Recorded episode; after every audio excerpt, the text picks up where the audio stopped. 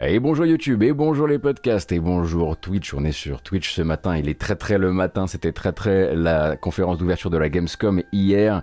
Il est 9h40, on est le jeudi 26 août 2021 et on va donc faire un débrief le plus concentré possible et le plus, on va dire, avec la meilleure curation possible de ce qui s'est raconté hier durant ces 2 heures de conférence, 2 heures de conférence et une trentaine de jeux présents, des jeux notamment qu'on connaissait déjà, des jeux dont on attendait des nouvelles, parfois pour des dates, mais aussi quelques annonces au passage.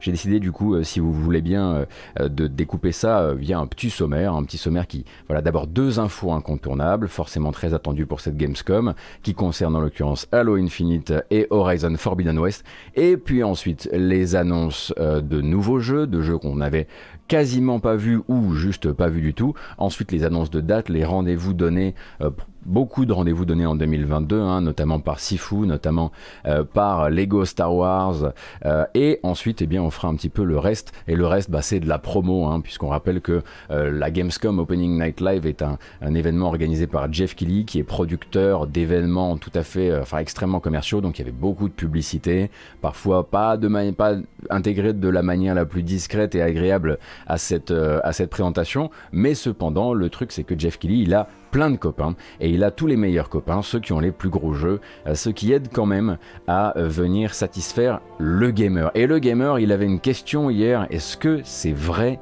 qu'Halo Infinite sort le 8 décembre 2021 ? Est-ce que c'est vrai cette mise à jour du Microsoft Store ? Maintenant on le sait, c'est vrai, le jeu Halo Infinite avait boudé la propre conférence de Microsoft le soir précédent, mais là, il était là pour annoncer qu'il sortirait bien, en tout cas son solo et son multi le 8 décembre 2021, et au moment de montrer du solo, il l'a pas fait, et à la place il vous propose une bande-annonce cinématique encore du multijoueur.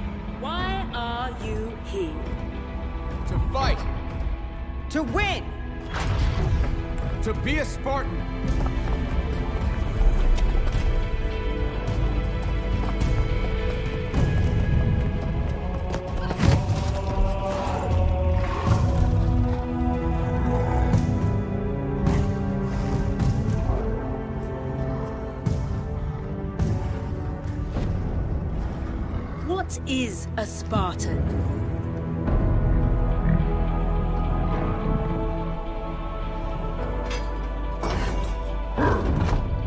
A Spartan is a symbol. Hope where there is none.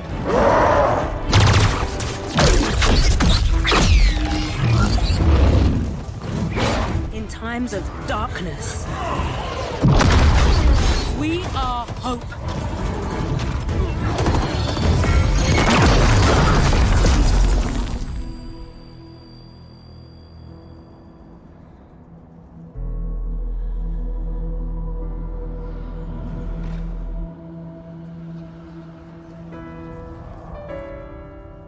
And together we are unstoppable.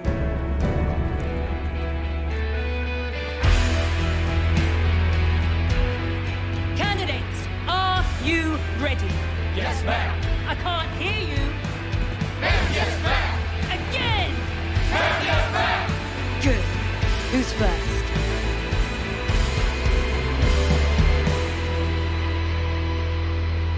Et boum.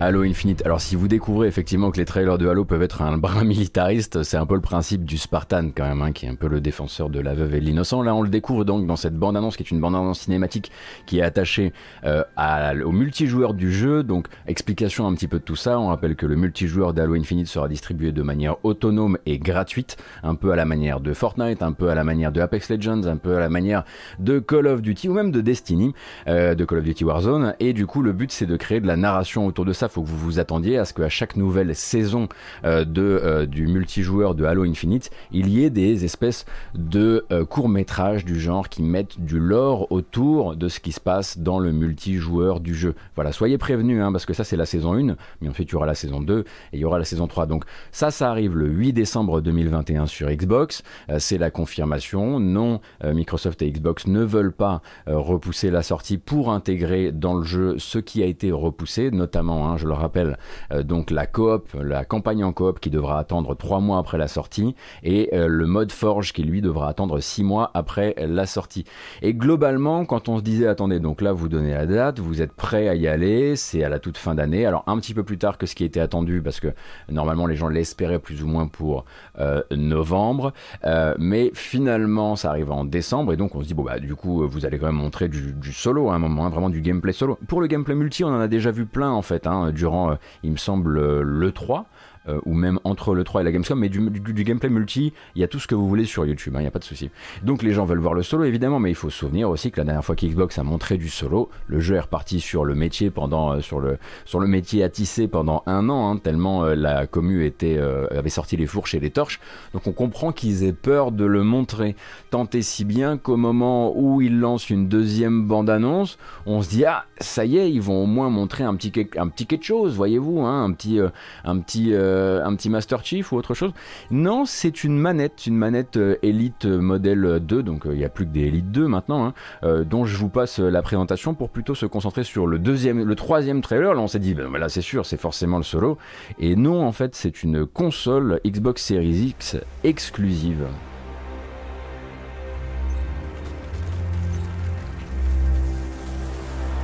This is Spartan 117. Can anyone hear me? Over.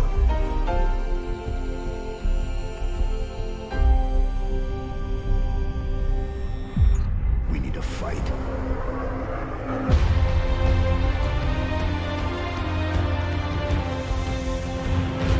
Get ready.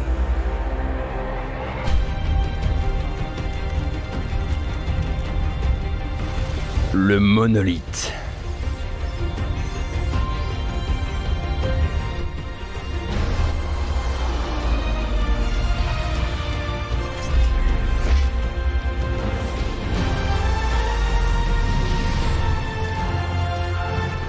Simplement, hein. Alors effectivement elle coûte 550 €, mais elle vous garantit aussi une version d'Halo Infinite, ça compte comme une préco du jeu en fait. Alors vous me direz ça peut être un peu bizarre dans le sens où je crois que la console est aussi distribuée avec quelques mois de Game Pass, et dans le Game Pass il y a Halo Infinite, mais voilà, hein, c'est pour les gros fans si vous avez envie de quelque chose d'un peu différent, et du coup bah, c'était un petit peu ce que venait raconter Microsoft, hein.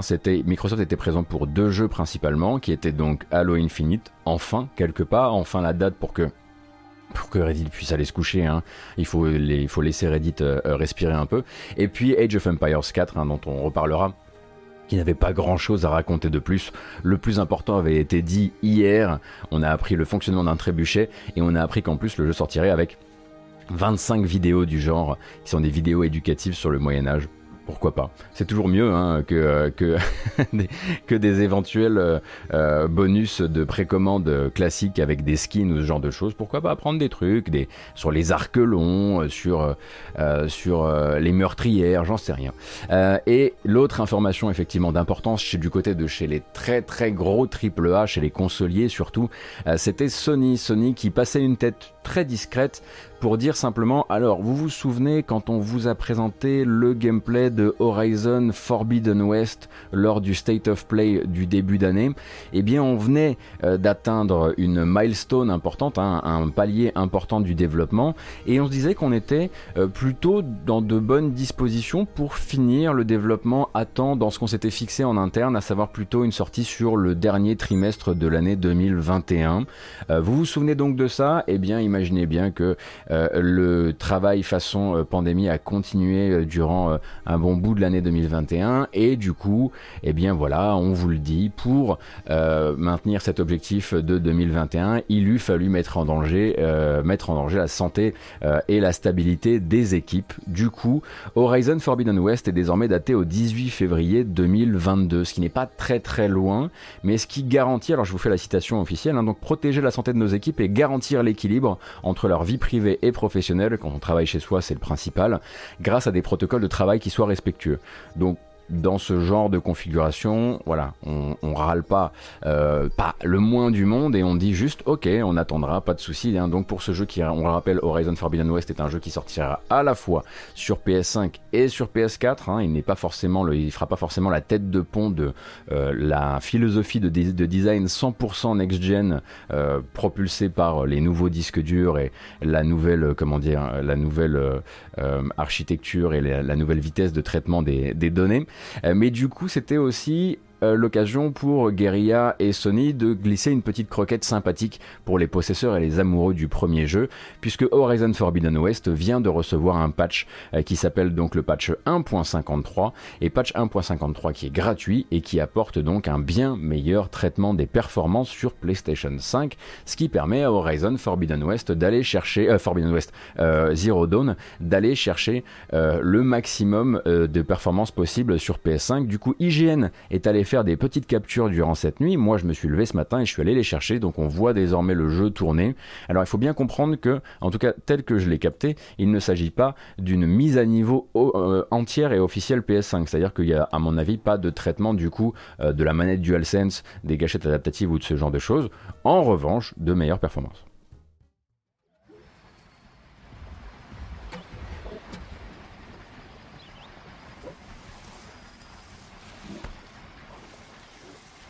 Not gonna be a problem overriding that lance horn.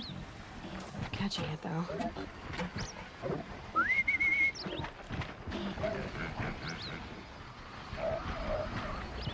Je vous ai mis un petit mode, un petit moment de jeu particulièrement palpitant, n'est-ce pas, dans les hautes herbes. Alors avançons.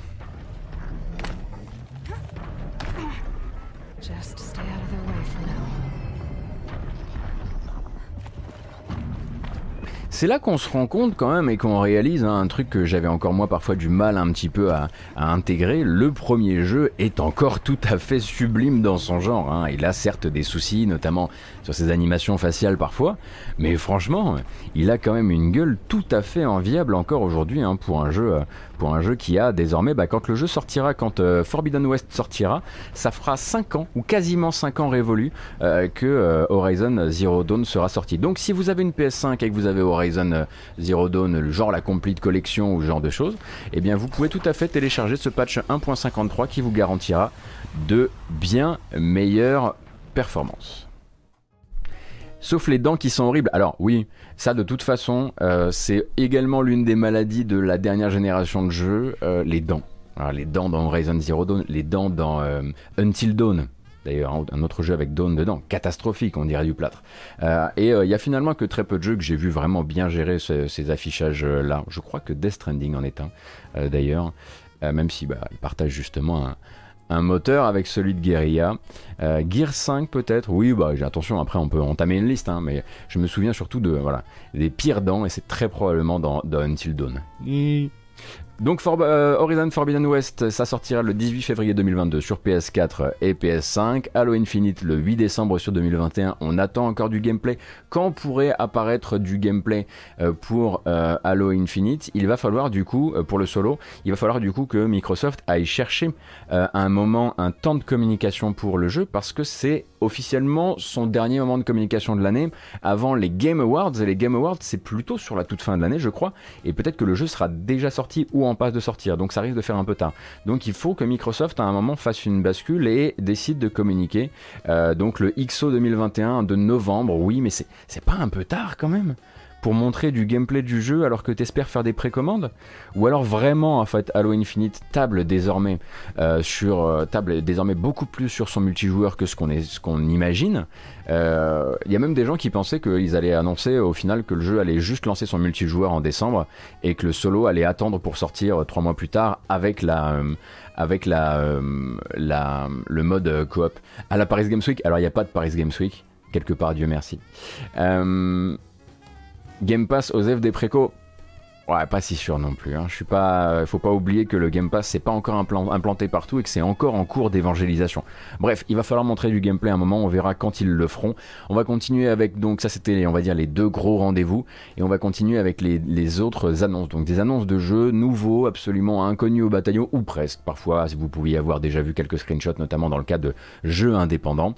Et forcément, on va commencer avec Volition et THQ Nordic, qui étaient là pour nous présenter donc la nouvelle relecture de Saints Row. Alors faut bien comprendre hein, qu'il s'agit là non pas d'un Saints Row 5 mais bien de repartir de zéro et de refaire un Saints Row, et quelque part selon déjà certaines previews qui sont sorties, puisque Virgil a pu voir par exemple le jeu et discuter avec les devs, vous avez donc une preview qui est sur Gamekult, et bien on apprend que c'est peut-être aussi le moment de revenir peut-être un petit peu sur certains errements un petit peu trop what the fuck de la licence, pour offrir une relecture qui soit peut-être plus tournée vers un nouveau public. Et c'est ça qui va nous intéresser pour la suite, parce que ça n'a évidemment pas plu à tout le monde. Une bande-annonce que moi, à titre personnel, vu que j'ai pas trop d'attachement vraiment de sang à la série Saints Row, j'ai plutôt apprécié parce que le but, je trouve, de cette bande-annonce, c'est de se moquer un peu des jeux Ubi pour ensuite faire du n'importe quoi avec. Beaucoup de gens en fait accusent le jeu d'avoir une DA à la Ubisoft, à la Fortnite, de plus du tout être le même jeu, mais quelque part aussi c'est le principe d'un reboot. Et je pense que le problème fondamental de la communication du jeu, parce qu'il se fait très mal recevoir pour l'instant sur internet, c'est, alors on pourra avoir des différents reproches, mais c'est qu'en fait ils lui ont accroché le nom Saints Row, du coup ils sont allés parler à une population qui ne veut pas d'un reboot, qui voulait d'un reboot différent, et on en parlera après la bande-annonce.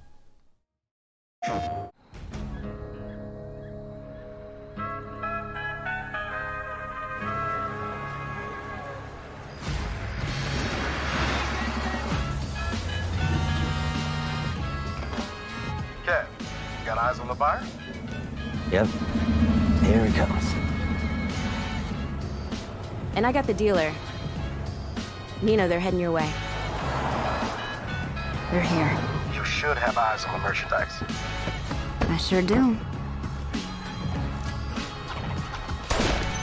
Was that a gunshot? Yeah, they shot the dealer. That is so unprofessional. There's a lot of them. Can we do this? We can't afford not to. Nina, you good? Yeah, let's do it. Great. Whenever you're ready, Kevin. What do you guys think of for dinner tonight? How about my whole famous chili con carne? Donc là, c'est clairement une envie d'aller justement blaguer avec Ubisoft, je trouve. Hey guys, what you got in the? Oh, stolen Marshall MDI-101 M9 multi-rocket shoulder launchers. Nice. My buddies and I have been looking all over town for those. Have you been hoarding? See, we need them for our startup. It's a criminal empire, got it. Go! I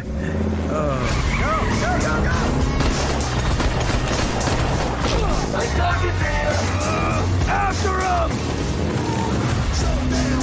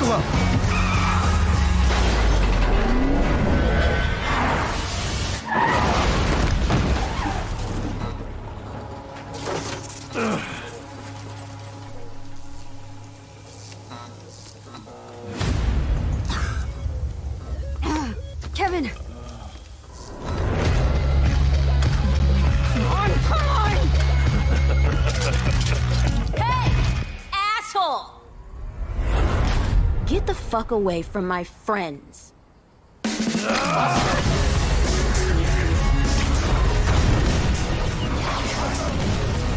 Il ne s'appelle donc pas Saints Row, mais Saints Row 5, et Saints Row 5 a pour protagoniste des jeunes. Je hais les jeunes. Alors non, les jeunes en question, il se trouve que ce sont 4 amis complètement endettés jusqu'à l'os avant même d'avoir atteint la vingtaine. Et c'est pour ça qu'ils vont décider de se lancer dans un empire criminel, ou en tout cas de s'intégrer à l'empire criminel de la ville et de se frotter à des gangs qui sont évidemment beaucoup mieux armés et énervés que eux. Donc on comprend un petit peu que le but de ce truc-là, ça va être de revenir peut-être sur les errements, par exemple, d'un Saints Row 4, voire d'un 3. Beaucoup en fait des gens de la communauté, des fans de Saints Row voulaient en fait que ça revienne plutôt à l'esprit du 1 et du 2, et c'est là que ça va être intéressant. Pour l'instant, la réception du jeu, elle est très dure, elle est vraiment très très dure. On reproche au jeu pêle-mêle de ressembler à Fortnite, ça je comprends pas. De ressembler à un jeu Ubisoft, je peux comprendre, même si je trouve que là pour le coup le trailer sait faire du fun, enfin je le trouve vachement plus de fun là-dedans que dans les trailers par exemple d'un Far Cry.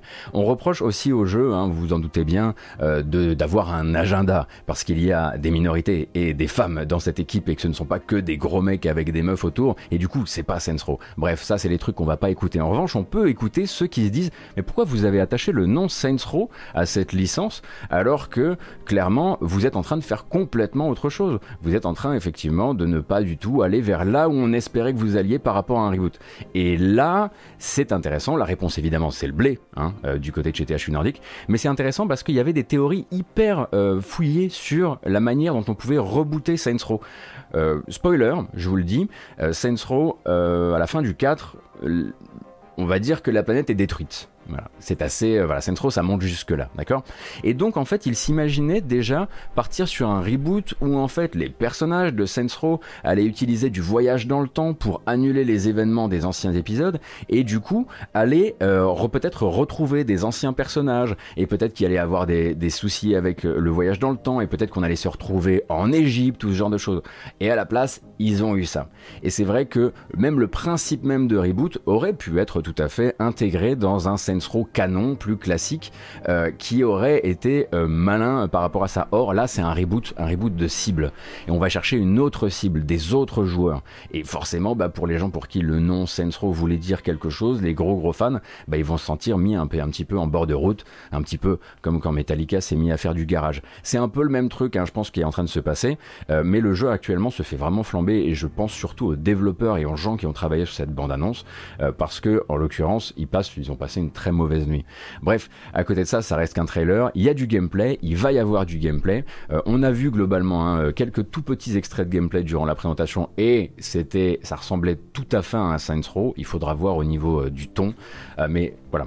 Simplement, hier, j'avais surtout repéré une partie très vocale des fans. Maintenant j'ai lu aussi peut-être les autres, et comment eux imaginaient ou rêvaient peut-être le principe du reboot dans le lore de Saints Row, et je comprends mieux certains retours. Il faut voir par exemple, voilà, je vous conseille de ne pas aller lire les commentaires sur YouTube qui sont genre bêtes. En revanche, sur le compte Twitter de Volition, il y a pas mal de gens qui exposent les idées qu'ils avaient et exposent en quoi eux ne s'y retrouvent pas, et en quoi eux pour le coup ils se retrouvent sur un truc qui est entre deux chaises, qui s'appelle Saints Row mais qui n'est pas le Saints Row, qui n'est pas un Saints Row pour eux. Bref, c'est toujours en revanche, voilà, si un jour autour de vous tombez sur quelqu'un qui envoie à des développeurs vous essuyez le cul avec le jeu de mon enfance, rappelez-lui simplement que le jeu de son enfance va bien, que sauf erreur il est tout à fait jouable, que c'est pas parce qu'on a fait un nouveau Jumanji qu'on a effacé l'ancien Jumanji, que c'est pas que comme ça que fonctionne la culture de manière générale, et les fictions et la production, et voilà. Donc voilà, généralement moi quand un commentaire commence par vous avez ruiné mon enfance, je m'arrête. Donc c'était l'annonce de Saints Row qui est donc un jeu qui sera attendu pour, si j'ai bien compris, attendez, j'ai un souci avec ma date, ce qui est quand même la base de la base. Il me semble que c'est pour le début de l'année prochaine, non?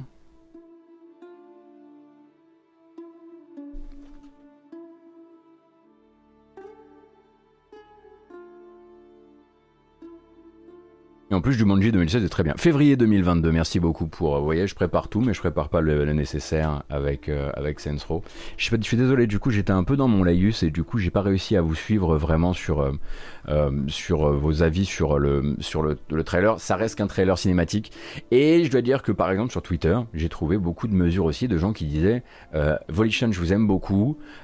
J'ai déjà traversé une période de vache maigre avec vous quand on a fait, quand on s'est bouffé Agents of Mayhem, qui est effectivement qui n'était pas un cador et qui lui pour le coup voilà effectivement essayait un petit peu de filer le train à Epic sur un ou deux sujets, mais à côté de ça ce n'est qu'un trailer et j'espère que je m'y retrouverai dans le jeu. Donc ça c'est vrai que c'est des retours que je trouve tout de suite beaucoup plus constructifs pour les développeurs, même si avec une date de sortie à février 2022, les gens qui disent fix the game, c'est trop tard, c'est pas, ce sera juste pas un jeu pour vous et c'est pas grave, il y en a plein d'autres.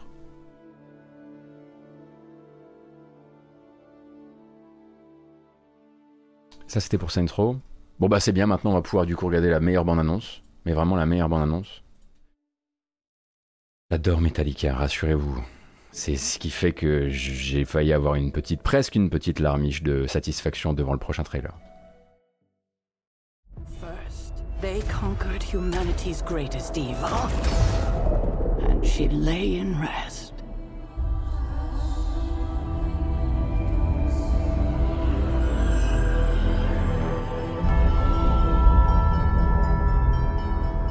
Then they vanquished threats from beyond our stars. And she lay in rest. Je vous jure que j'adore au premier degré et ensuite je vous explique pourquoi. Jurez. If you'd be so kind.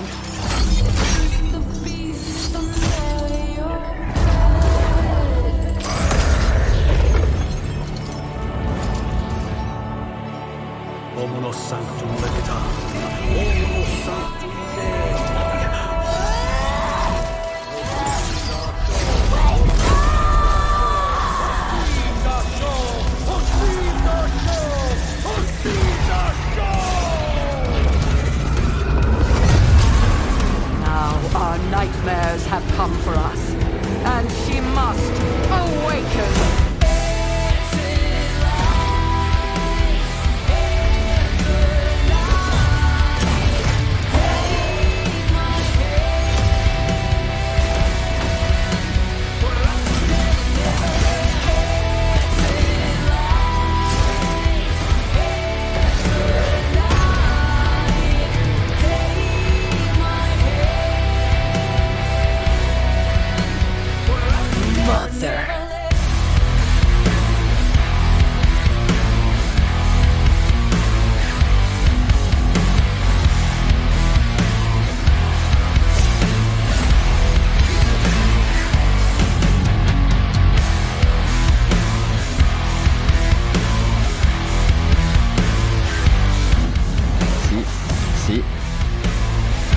Marvel Midnight Suns. Marvel Midnight Suns, c'est bien le jeu de Firaxis, hein. C'est bien le XCOM Marvel, même si on va en parler, c'est pas si simple que ça.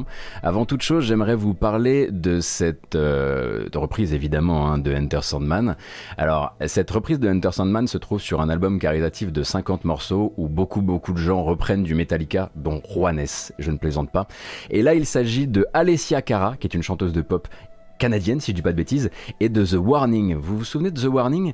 Ce groupe de gamines entre 12 et 14 ans qui avait fait un buzz monstrueux sur YouTube en rejouant du Metallica.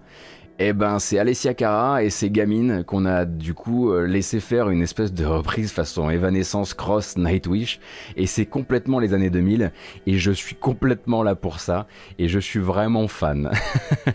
Mais bon, en même temps, le jeu se permet quelque chose d'assez, comment dire, à l'ancienne, c'est-à-dire que il a l'air de pas trop se prendre au sérieux, il a l'air de jouer avec ses personnages, il a l'air de laisser revenir des personnages comme par exemple Wolverine, et à côté de ça, je suis désolé, mais entre ça et un trailer de Marvel's Avengers, mon choix est fait. Notez que plus tard dans la conférence, on a eu un trailer d'un jeu mobile Marvel et il avait l'air aussi d'être un jeu qui allait plus m'exciter que Marvel's Avengers, comme quoi tout est possible. Bref, c'est donc le nouveau jeu de Firaxis, les créateurs certes de Civilization, mais aussi de de XCOM, c'est eux en fait, hein, chez Polygon, ils ont discuté un petit peu avec Jake Solomon qui travaille chez Firaxis, et on connaît un petit peu plus la jeunesse du projet. Donc en gros, c'est Marvel qui aurait sollicité les développeurs de XCOM, c'est comme ça qu'ils sont allés les chercher auprès de 2K, dans le but de leur proposer de faire un jeu de combat tactique dans un univers Marvel.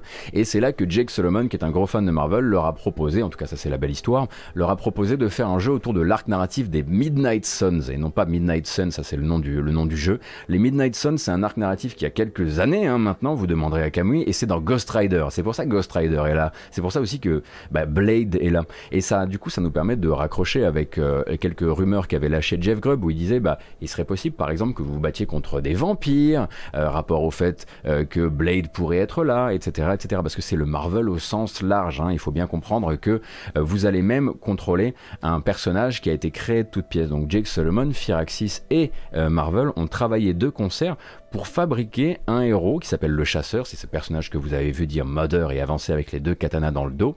Et donc autour du personnage du chasseur ou de la chasseuse, parce que je crois que vous pourrez tout à fait la configurer et configurer le personnage comme vous le voulez, c'est justement le but, vous pourrez customiser ce personnage là, et bien se masseront Ghost Rider, Wolverine, Doctor Strange, Iron Man, Captain Marvel, Blade, 13 héros en tout et pour tout, le but étant de se battre contre les plans de Lilith, qui est la mère des démons, mais aussi la mère de justement votre personnage, le chasseur.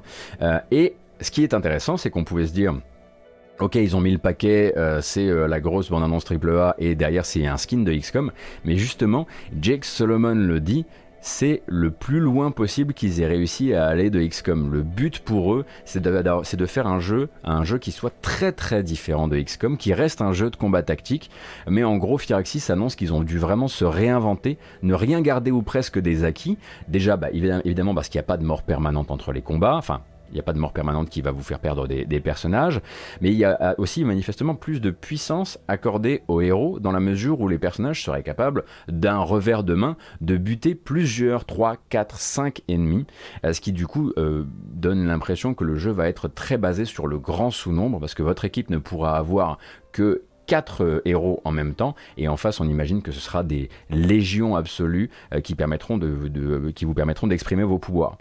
On sait aussi que on devrait se retrouver entre les missions dans une espèce de hub en vue à la 3e personne, où on aura l'occasion d'aller sympathiser avec les différents héros de son groupe. Donc de ce côté là, faut peut-être quand ils le disent comme ça, quand ils disent des persos qui sont très puissants, qui écrasent vraiment l'opposition, et de l'autre, beaucoup de tissage de liens entre les personnages, on se dit que XCOM, enfin que les créateurs d'XCOM font peut-être un petit peu leur Fire Emblem, si vous voulez. Donc c'est comme ça, moi en tout cas, que je le ressens de prime abord. Faudra voir tout ça évidemment dans le gameplay, et ça tombe bien, puisque le gameplay arrive, on nous présentera du gameplay le 1er septembre. Le 1er septembre, c'est simplement la semaine prochaine, donc il n'y a pas énormément de temps à attendre pour pouvoir découvrir le gameplay du jeu. Et ensuite, Marvel Midnight Suns, ce qui en fait du coup une nouvelle licence, sortira en mars 2022 sur PC, sur console et sur Switch.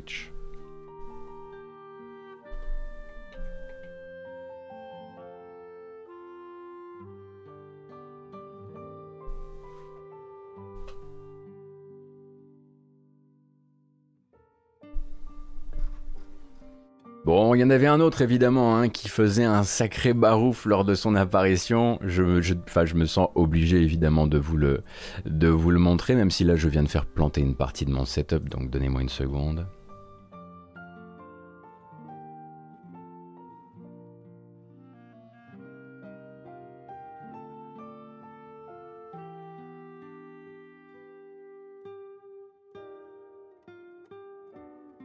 Ok. On est beau. On est bon. Vous savez où on va. Vous savez très bien où on va. Bon, si vous étiez là hier, je vous le dis, si vous étiez allé hier, vous avez vu le trailer, ensuite on s'est tous, comment dire, un peu calmé, et parce qu'il y avait un loup, il était censé y avoir un loup, vous êtes levé ce matin, vous n'avez pas eu l'info, le loup n'est pas là en fait, c'est pas un MMO. On est parti pour 3 minutes 53, je laisse le trailer en entier, c'est très très important. Ça nous vient des développeurs de Black Desert, donc le studio Pearl Abyss. C'est un jeu de collection de monstres qui vise console et PC à une date non encore annoncée. On en parle après, promis.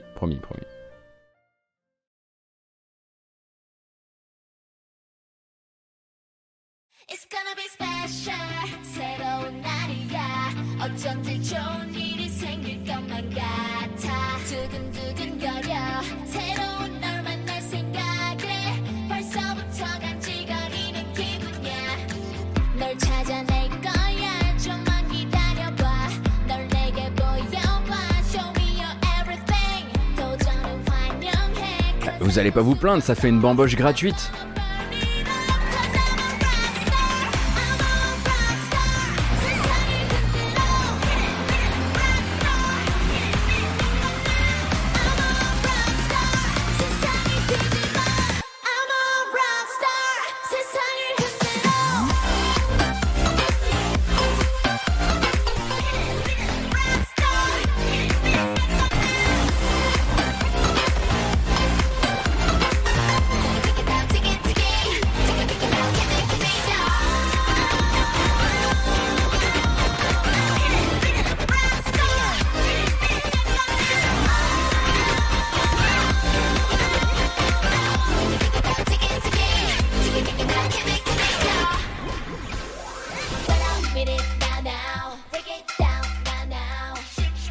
Que vous voyez, ça s'appelle Dokev, et Dokev c'est donc un jeu de collection de monstres sud-coréen développé par Pearl Abyss, les créateurs de Black Desert. Ce n'est pas un MMO comme on y a tous pensé, parce qu'en fait ça a été un MMO pendant un temps, il y a longtemps dans son développement. Maintenant ça a pivoté vers du solo ou de la coop, et donc c'est de l'action-aventure en monde ouvert avec des pouvoirs et des effets dans absolument tous les sens. Et donc les développeurs le décrivent ainsi. En gros, dans le monde de Dokev, vous collectionnez des bestioles qui s'appellent des dokebi, et ces dokebi en fait ne sont pas des créatures qui peuvent se battre durant les combats. En revanche, ce sont des créatures qui peuvent conférer des pouvoirs à leurs dresseurs, leur donner de la force, leur donner du courage ou un grain de folie. Et du coup ensuite vous allez donc assembler autour de vous une équipe de dokebi qu'on pense être du coup toutes ces espèces de petites bestioles multicolores qui sont autour du héros. Qu'est-ce qui est en train de se passer dans ce trailer, s'il vous plaît, aidez-moi? C'est quoi ces effets météorologiques de dingue? Effectivement, on attendra le framerate pour l'année prochaine. Et donc, ensuite, c'est vous qui allez mener toutes sortes d'activités, puisqu'il y a tout dans le jeu, hein. Vous avez vu qu'il y avait le paravoile de Breath of the Wild, il y a aussi le filin de Monster Hunter Rise, il y a absolument tout et son contraire dans Dokev, donc on ne sait absolument pas ce que ça donnera à la fin, bien sûr, mais le jeu a fait forcément forte impression, parce qu'on dirait à la fois un Pokémon, mais aussi un jeu d'activité de vacances, mais aussi du coup effectivement un trailer Gully, voir le CD-ROM interactif des Kids United. Voilà, c'est Dokev, et c'est attendu sur PC et console à une date encore non annoncée.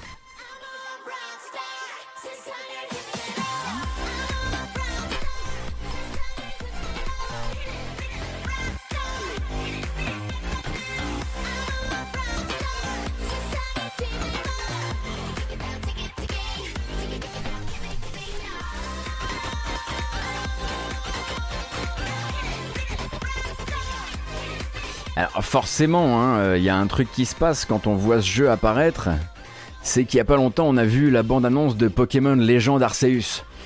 Et c'est vrai que voilà, les fans de production Game Freak, je pense, adoreraient évidemment qu'un jour Game Freak ait l'argent et les développeurs et le nombre de développeurs suffisants pour pouvoir se permettre ce genre de folie technique. Évidemment c'est pas possible, et en l'occurrence il faudra du coup voir ce qu'il y a derrière Dokev, hein, parce que le fait que ce ne soit pas un MMO, ça ne veut pas dire qu'il n'y aura pas des douilles en série, déjà en termes de grinding, hein, parce que vous connaissez les philosophies de développement et de création de jeux vidéo, de game design de manière générale. En Corée ça peut être très grindy, mais aussi après on ne sait absolument pas comment ce sera distribué ou ce genre de choses. Donc pour l'instant ils disent PC, console, évidemment on ne voit pas trop comment ça pourrait sortir sur Switch, mais rien n'est impossible cependant. Ça s'appelle donc Dokev, D-O-K-E-V, et c'était l'espèce de moment où on a d'abord eu un rejet massif, hein, clairement physique, du trailer, parce que la musique, parce que l'esthétique, parce qu'on s'est dit non mais attends, est-ce que j'aurais pas, moi qui ai 35 ans, est-ce que j'aurais pas 40 ans de trop pour ce jeu? Et ensuite le gameplay commence à se dérouler et il y a genre il y a tout dedans, c'est le méta-jeu quoi. Bref, et on va continuer avec un autre jeu qui est venu s'annoncer durant cette... Alors ce pas tant s'annoncer que se réannoncer celui-ci, et donc nous donner rendez-vous pour 2022. Les développeurs de Red Barrels, donc le studio québécois derrière la série des Outlast, n'a pas fini de vous faire flipper. Ils ont même envie de revenir après de très nombreuses années d'absence, enfin pas si nombreuses que ça finalement, pour peut-être se réimposer dans le survival horror moderne avec The Outlast Trials. C'est le moment où vous pouvez éloigner les gamins parce que ça, voilà, ça charcle un petit peu quand même, donc je préfère faire un petit disclaimer avant de lancer tout ça. Faudrait pas que vous soyez avec tous les marmots dans le salon actuellement, ça va être un petit peu graphique quoi.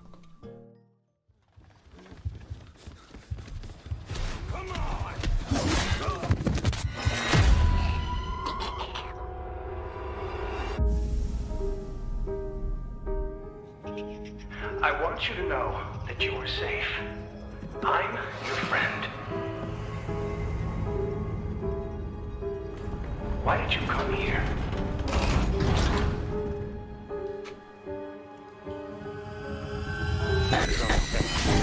Ah, j'espère que vous aimez les contrastes parce que là je vous ai fait un chaud froid. Hein.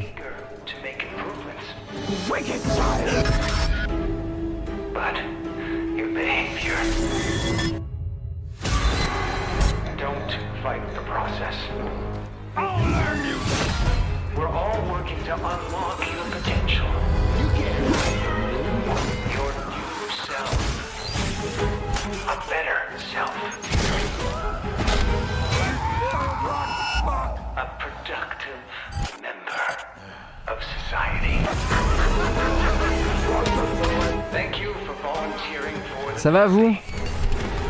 Moi aussi. Regardez mon visage, ça va bien se passer. Je suis votre, je suis votre animal totem. On traverse ce trailer ensemble.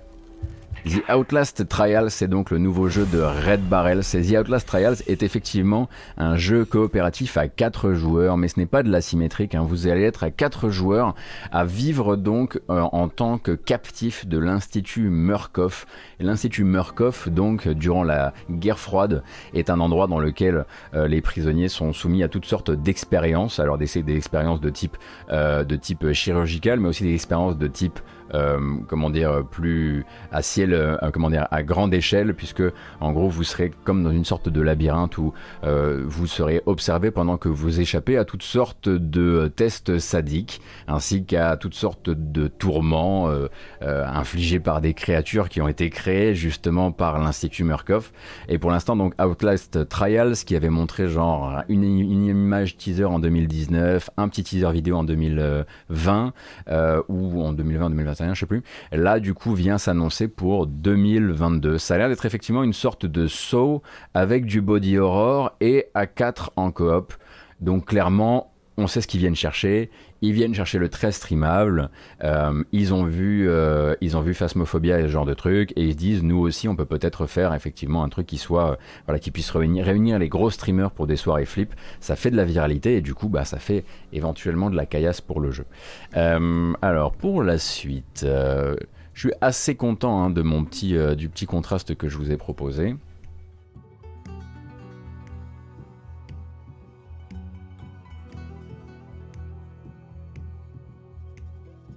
Ah bah ça va, il nous en reste encore des annonces. Hein.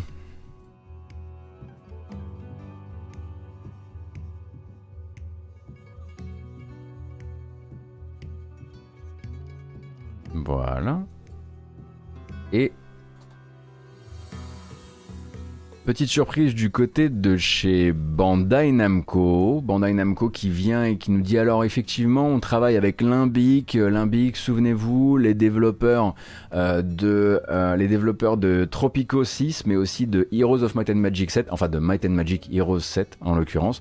Et on fait un jeu de construction de parc à thème dont le principe, par rapport à un Planet Coaster par exemple, ça va être de fabriquer les attractions que les avocats et les assurances ne vous laisseraient normalement pas fabriquer.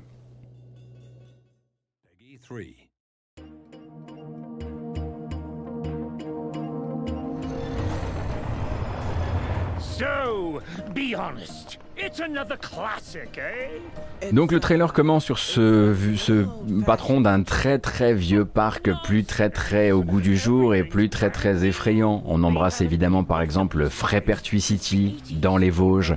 Et donc vous allez venir vous en conseiller pour lui permettre de, on va dire, moderniser son parc. Et moderniser son parc comment? Eh bien en créant des attractions. Alors pas en créant des attractions, on va dire, à la Planet Coaster, qui était par exemple l'un de ces jeux où vous deviez faire du beau parc à thème, de la belle scénographie, etc.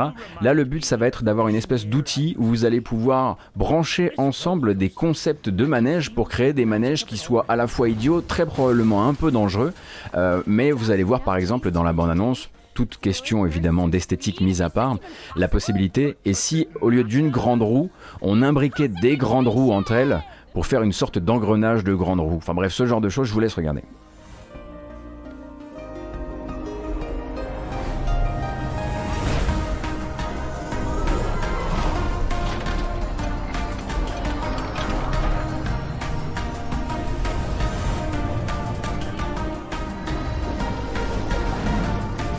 Our success depends on your creativity, my friend.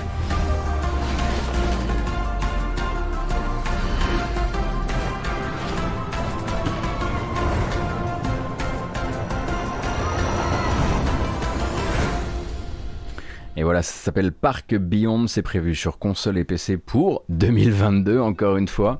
Il faudra voir à quel point c'est poussé, parce que si c'est vraiment un bête outil de création avec peu de possibilités, on va vite s'emmerder.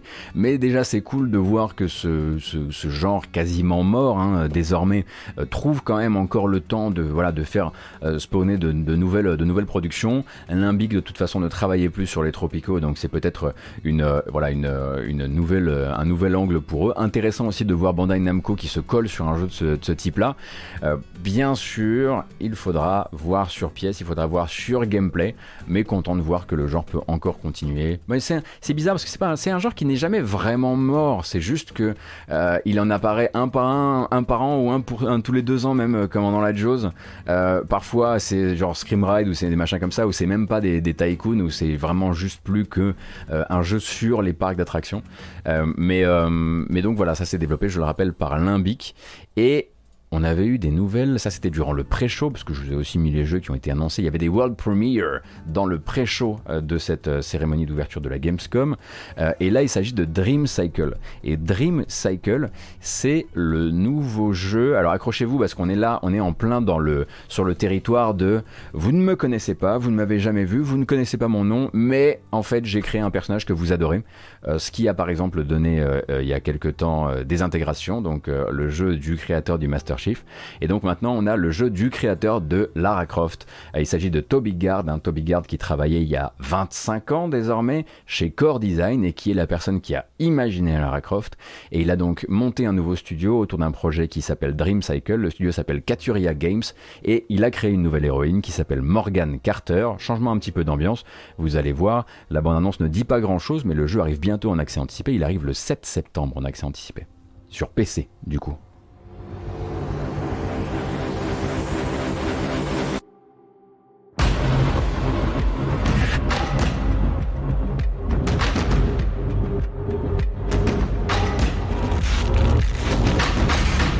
Are whole again, your essence restored, the waking world will have no want for you.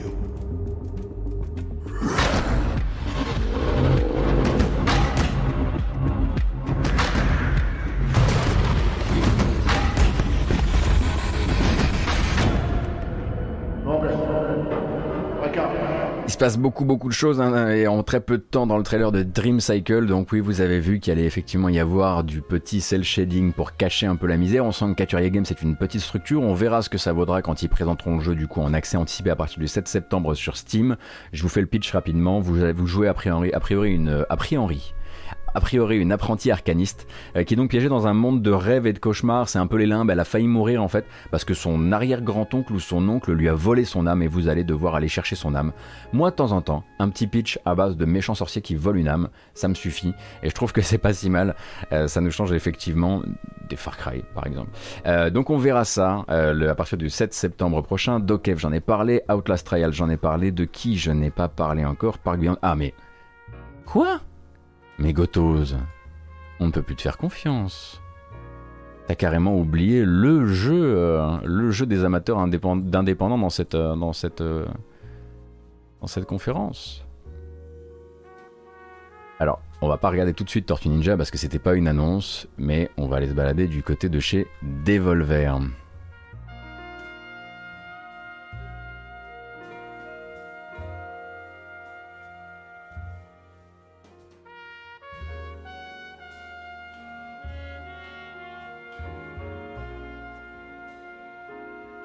Celui-ci, il a, j'avoue, quelque chose.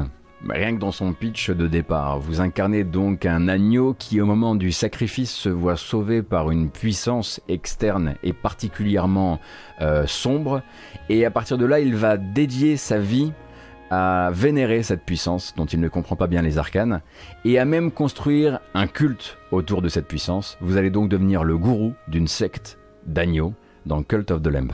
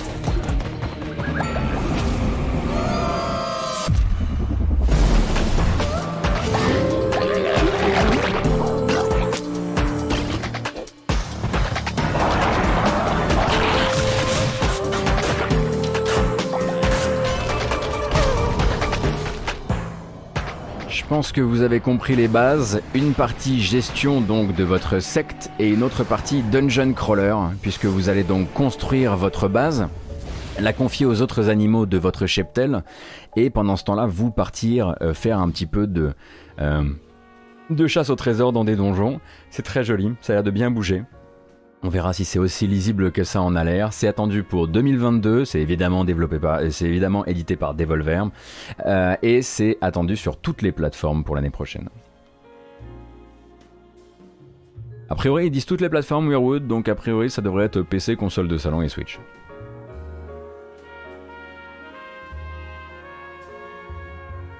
Ça, c'était pour les annonces de jeux. Ensuite, il y avait les rendez-vous donnés par des jeux qu'on connaît déjà, qui sont venus nous dire « Bon, au fait, moi j'ai une date de sortie, si ça peut t'intéresser de mettre ça dans ta wishlist. » C'est le cas notamment d'un jeu français qui nous vient d'un studio qui s'appelle Slowclap, et Slowclap avait une date à nous communiquer pour un jeu qu'on attend quand même un peu fort hein, quand même, je pense. Enfin, en tout cas, je ne dois pas être le seul à attendre Sifu. Et du coup, je pense...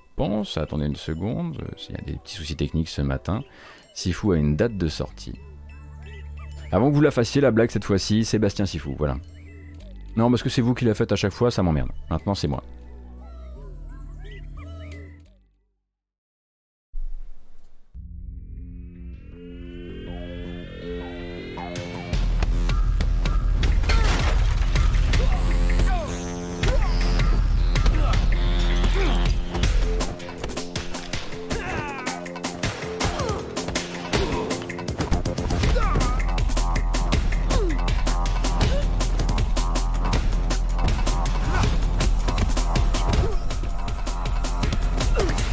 c'est effectivement le nouveau jeu des créateurs de Absolver.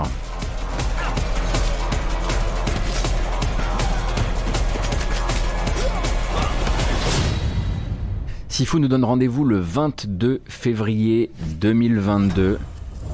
Le même jour que la sortie de l'extension de Destiny 2 d'ailleurs, hein, et donc Sifu, je le rappelle, donc jeu de baston et de tatane, ça vous avez compris, basé sur notamment des techniques de Kung Fu et basé aussi sur le fait que à chaque mort de votre personnage, vous le récupérez un peu plus vieux, et du coup c'est pour ça que vous le voyez à la fois jeune dans le trailer, mais aussi un peu plus énervé et un peu plus, on va dire, rompu au Kung Fu un peu plus tard, et on imagine que du coup il va développer de plus en plus de techniques au fur et à mesure de son vieillissement. Oui, c'est une exclusivité Epic Game Store sur PC pour le moment, et ça arrive en même temps sur PlayStation 4 et 5, mais pas Xbox, navré. Est-ce que je pourrais pas avoir Pierre Tarnot en grasse mat au moment de la sortie? C'est un passionné d'arts martiaux si je me souviens bien. Bah, en fait la moitié du studio est passionné d'arts martiaux si mes souvenirs sont bons. En tout cas tous les leads projets se sont réunis autour de leur passion pour ça. On pourrait parler effectivement avec eux à l'occasion, mais en même temps je vous avoue que j'adorerais discuter, d'autant qu'on a déjà eu effectivement, on a eu l'occasion de faire une interview sur Gamecult avec Pierre Tarnot à l'époque où j'y travaillais, c'était très agréable, on a discuté justement, il y avait l'extension pour Absolver 2 je crois, enfin je sais plus exactement quel était le truc. Non, il y avait une extension pour Absolver qui arrivait et en gros il y avait genre un projet pour l'après et il refusait d'en parler, et bon on a découvert depuis que c'était si fou. Le problème c'est qu'est-ce que moi j'irais discuter avec Pierre Tarnot, très appréciable par ailleurs, de beat'em up. Vous avez vu la quiche que je suis, est-ce qu'on pourrait pas effectivement laisser les gens qui savent, qui connaissent ces jeux bien correctement, discuter avec les gens qui en font quoi. Parce que moi on pourrait juste, ce serait une interview un peu, pas forcément de complaisance, mais qui serait, voilà, qui manquerait peut-être de rentrer vraiment dans le dur de tout ça. Ouais, c'est ça que je crois que je voulais dire. Prochain trailer, Star Wars. Lego Star Wars de Skywalker Saga qui devait sortir l'an dernier, qui finalement devait sortir au début de l'année, qui finalement est repoussé, non pas repoussé à la fin de cette année mais au printemps 2022 lui aussi. 2022, grosse année de jeux vidéo hein. Si tout arrive à sortir à ce moment là, ça va faire des embouteillages dans tous les sens. Donc Lego Star Wars, la saga Skywalker, qu'est-ce que c'est? C'est les 9 films mais revus et corrigés façon Lego avec le ton particulier qui permettra peut-être de faire de Star Wars 9 un film que je n'ai pas vu, un bon film, parce que j'ai décidé que voilà, c'était un mauvais film et je voulais pas le voir, bref. Promets-moi de former le garçon. Oui, maître. J'étais un chevalier Jedi. Comme ton père. Comment mon père est-il mort? Pareil, tu crois être? Comment peux-tu savoir? La rébellion vient de renaître aujourd'hui. La guerre ne fait que commencer, et je ne serai pas le dernier Jedi.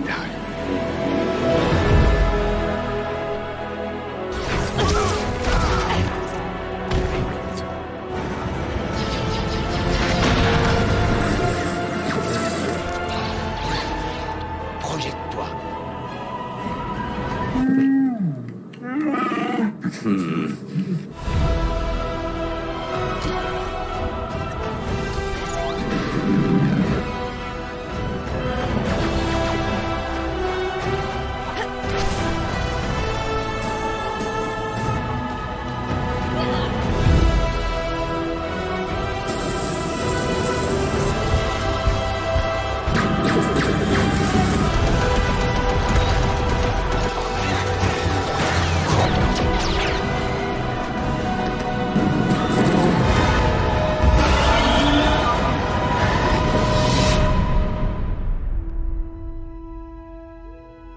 Je me suis permis de vous mettre la VF, on n'en met pas assez je trouve dans la matinale, et puis de temps en temps il y a quand même effectivement des voix qui réapparaissent du fond des âges.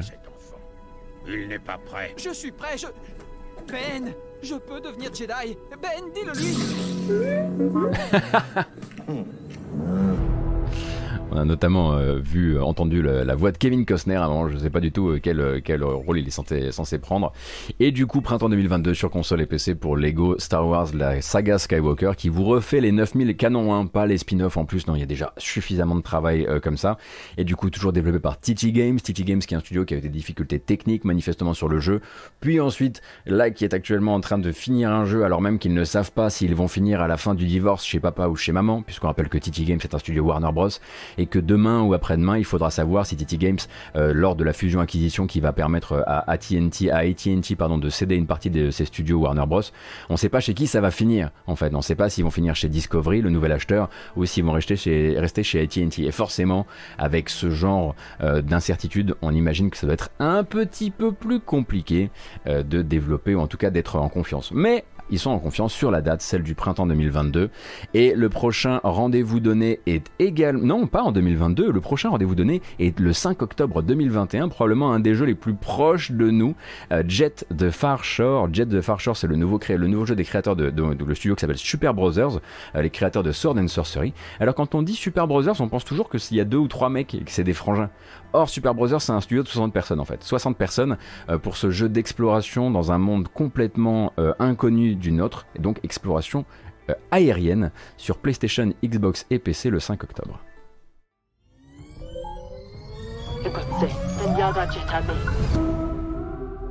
Avec à la BO Scientific qui signe déjà celle d'Oxenfree.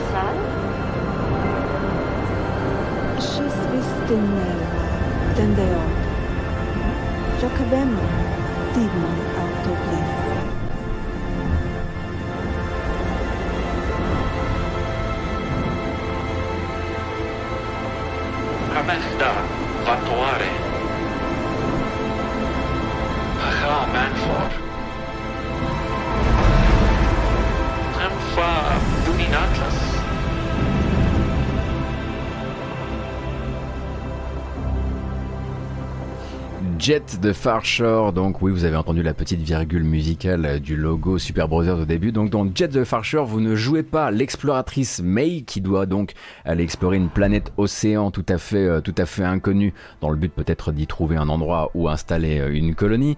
Non, vous jouez son jet justement. Vous êtes l'embarcation de May et via cette intelligence artificielle que vous incarnez, vous allez essayer de la faire survivre et de la faire explorer cette planète. On comprend pas trop les mécaniques de jeu encore pour le moment. Il me semble que pendant un temps il parlait du fait qu'il va falloir utiliser et comprendre la faune et la flore de cette planète pour essayer de survivre, parce que vous allez être menacé par des oies, par des vols d'oiseaux, des choses comme ça. Pour l'instant c'est très on va dire mystérieux, mais Super Brothers, voilà, je pense aime maintenir ce genre de mystère. On verra ce que ça vaut en termes de gameplay, mais il risque effectivement d'un point de vue artistique, paysage sonore et paysage visuel il risque d'avoir des choses à dire. Donc rappel, il ne faudra attendre que jusqu'au 5 octobre, c'est vraiment dans un mois et quelques jours. Et puis si vous avez un doute, vous attendrez les tests et ça risque d'être un jeu qui sera très couvert par la presse, je pense. Un autre rendez-vous donné lui pour le 16 septembre, mais je l'avais pas mis avant parce que il ne s'agit finalement que d'une extension, et en même temps il ne s'agit que d'une extension qui n'utilise pas de gameplay pour se présenter. Valheim va recevoir sa première grosse extension de contenu qui s'appelle Hearth and Home. Hearth, donc avec un H, ce qui donc est le foyer, puisque c'est une mise à jour qui est entièrement tournée vers le housing, la cuisine et le fait de se réunir pour bien boire et bien manger. C'est important pour les Vikings, on peut comprendre.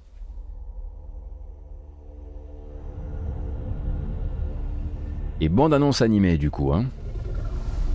Vous allez voir que avec le nouveau budget, il s'en passe des choses dans la communication de Valheim.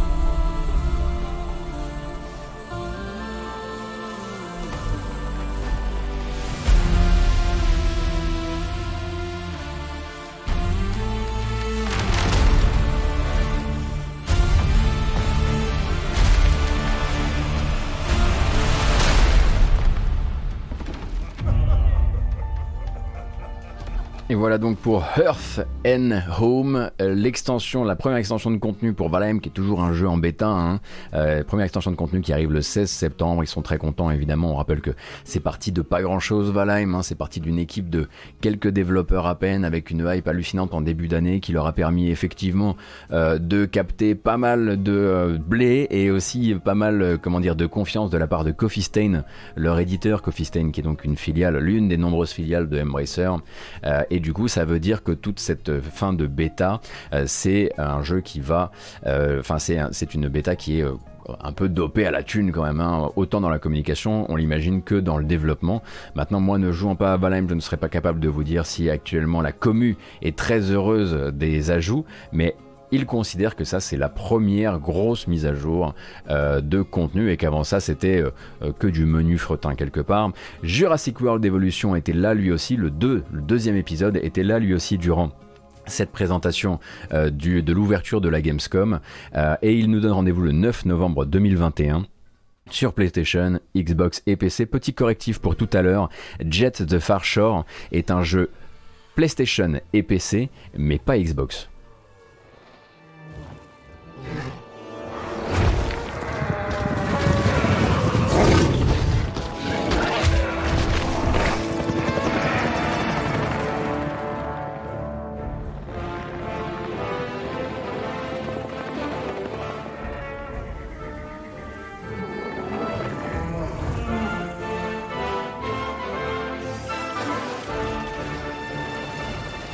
Alors, il faut savoir que Jurassic World Evolution 2 n'a pas d'autre prétention pour le moment que de refaire un second jeu, il me semble toujours par Frontier, où ils nous promettent toujours 75 dinosaures différents à intégrer à votre parc. Également ce fameux, comment l'appelle-t-il ce mode ? Le mode théorie du chaos qui doit vous faire revivre certains des moments marquants des différents films. Et à côté de ça, on ne sait pas s'il va être meilleur en termes de gestion et de management, hein, puisque c'était bien l'un des problèmes du premier Jurassic World Evolution, notamment en termes d'options et de diversité des choses à faire. C'était un peu light quand même, c'était un demi-jeu quelque part, donc il faudra espérer que celui-ci comment dire, rattrape les errements du premier. C'est donc attendu, je le disais, sur console de salon et PC pour le 9 novembre, et je suis sûr que vous aurez notamment chez mes confrères de Gamekult, enfin confrères, mes ex-collaborateurs plutôt de Gamekult, puisque je ne suis plus vraiment journaliste de la presse habituelle, un très bon test, d'ailleurs comme l'était celui du premier jeu.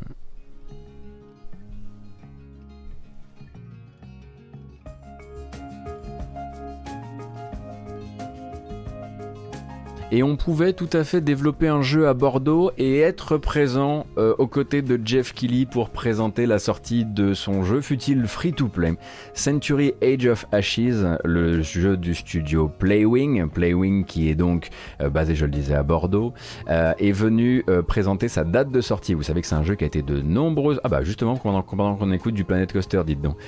Est venu présenter sa date de sortie, lui qui a été repoussé plusieurs fois et qui a multiplié les bêtas pour essayer de trouver le bon feeling, et là ils ont donc une nouvelle bonne annonce, une date de sortie au 18 novembre sur PC. On rappelle donc qu'il s'agit d'un jeu de dogfight, de chevaucheur de dragons en arène, avec un feeling et des mécaniques plutôt pas mal, cependant un modèle free-to-play qui laissait encore à désirer, ou en tout cas qui rassurait pas sur le départ, avec beaucoup de monnaie de différentes couleurs.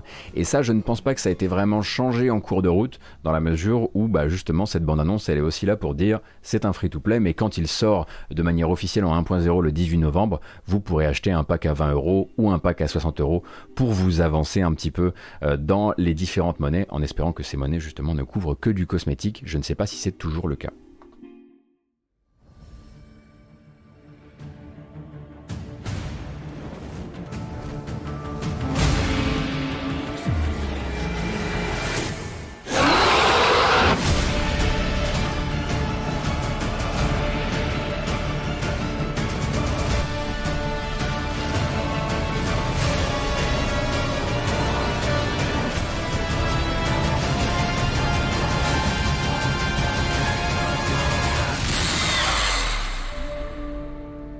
Donc Century Age of Ashes, très court, hein, mais il était surtout là venu nous mettre voilà, un petit coup d'ambiance, un petit coup de feeling.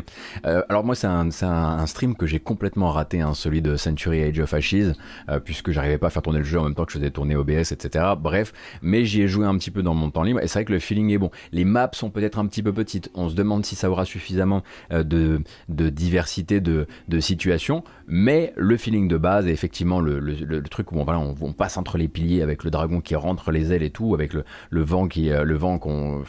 changements de réverb au niveau au niveau du son, ça marche très très bien.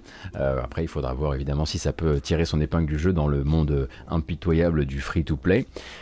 Et il y en avait effectivement un autre, lui, qui était plutôt là pour le pré-show. Il était là pour le pré-show presque comme un message envoyé directement à la matinale jeux vidéo. King of Fighters, The King of Fighters 15. À sa bande-annonce de date de sortie. Donc ça veut dire qu'il va y avoir une date butoir à laquelle vous allez être libéré de vos chaînes et on ne regardera plus toutes les présentations de personnages de KOF 15. Et ça, c'est une excellente nouvelle, n'est-ce pas, la modération? N'est-ce pas?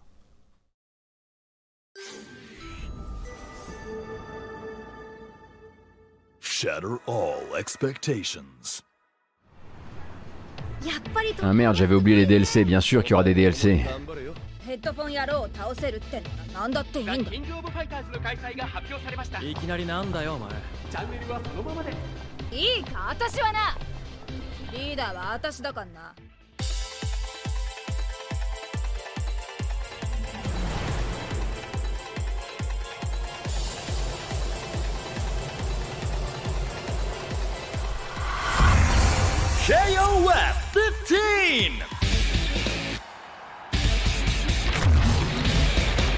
Fighters get in the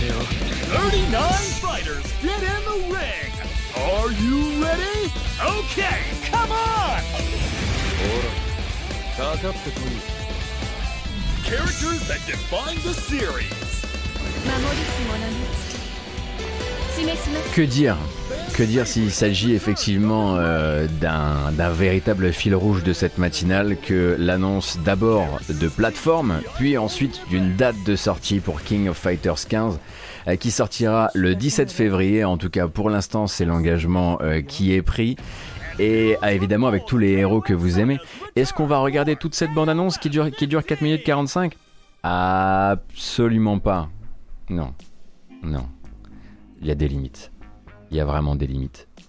Donc je préfère très largement, si vous voulez, qu'on discute d'un autre jeu qui lui a eu l'outrecuidance, le saligo, de ne pas se pointer avec une date.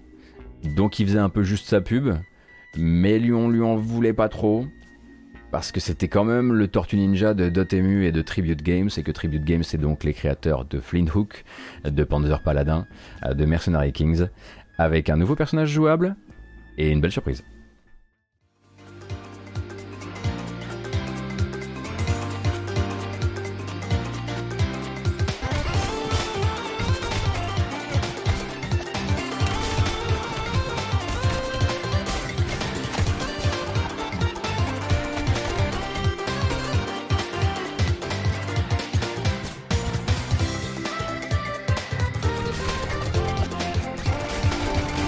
Effectivement, c'est l'instant Élise Lucet cache investigation.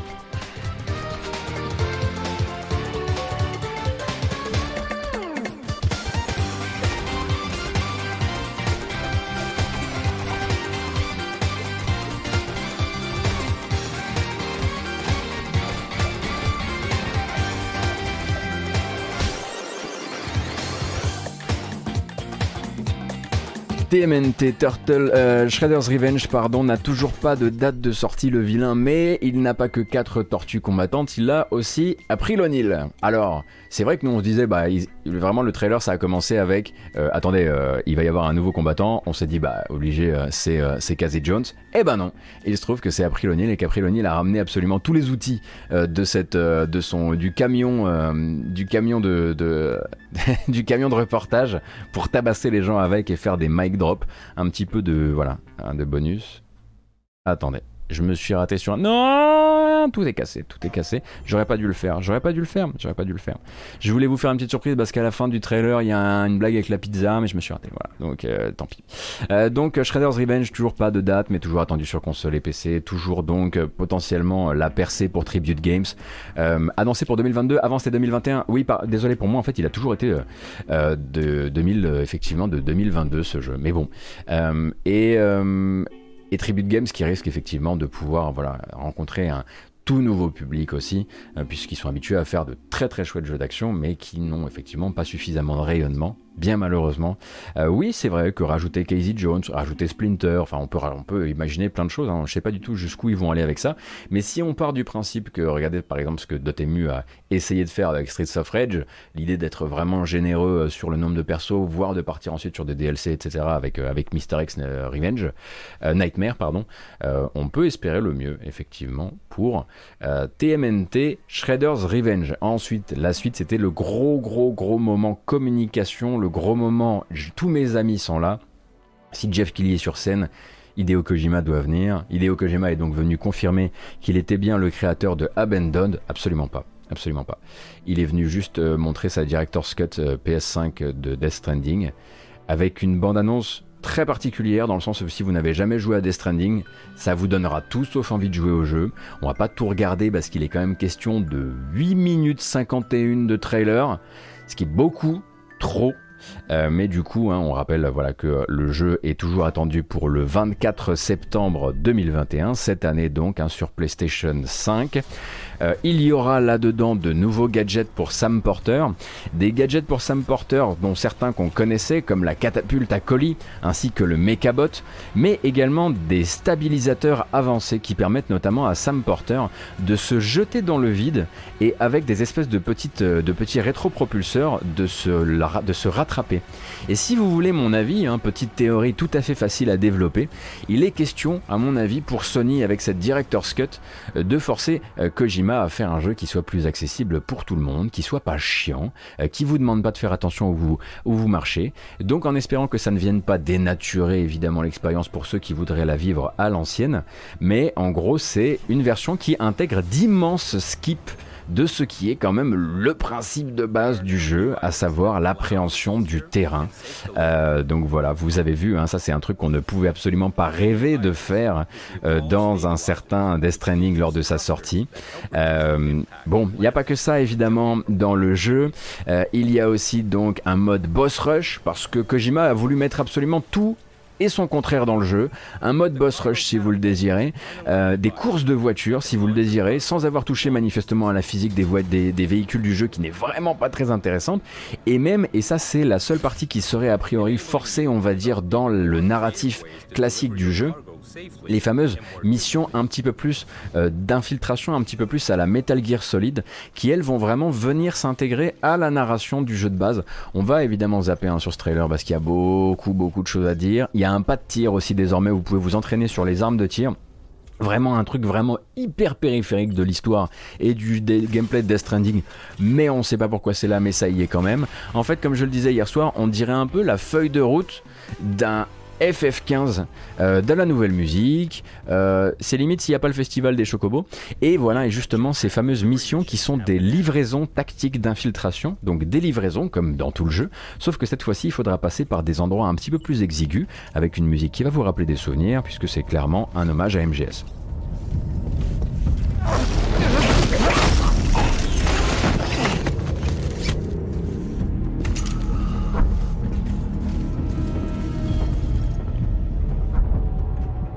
What truth will Sam unfold in the mysterious facility?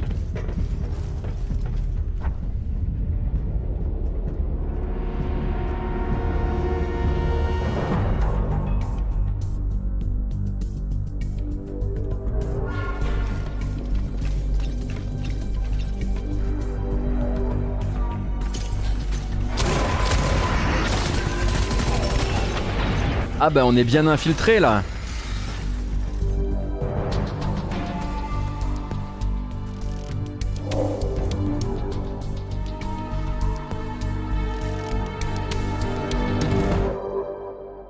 Et on comprend hein, du coup dans cette bande-annonce New Fun, ça c'est le meilleur moment. New Fun parce qu'il y a également des rampes pour faire des sauts avec votre moto. En fait c'est que des skips. Et globalement je vais pas vous montrer, hein, vous pouvez regarder les 9 minutes de trailer si ça vous chante. Mais en gros voilà, le but c'est vraiment je pense d'essayer de sortir par le haut d'une édition qui me semble être une édition particulièrement contrariée dans ses ambitions. J'ai l'impression qu'en fait sous le nom Director's Cut, qui a probablement d'ailleurs, et ça on l'a vu via des tweets de Kojima, peut-être été exigé par Sony, il y a à la fois la vision réalisée de l'auteur, avec peut-être justement ces séquences d'infiltration qu'on lui avait peut-être demandé de couper, c'est une possibilité en l'occurrence, mais il y a aussi la vision de l'éditeur. Et la vision de l'éditeur, c'est qu'on pourrait en vendre vachement plus. Si seulement on l'ouvrait un peu au grand public, si seulement on mettait des rétropropulseurs, et des courses de voitures, et des catapultes à colis, etc.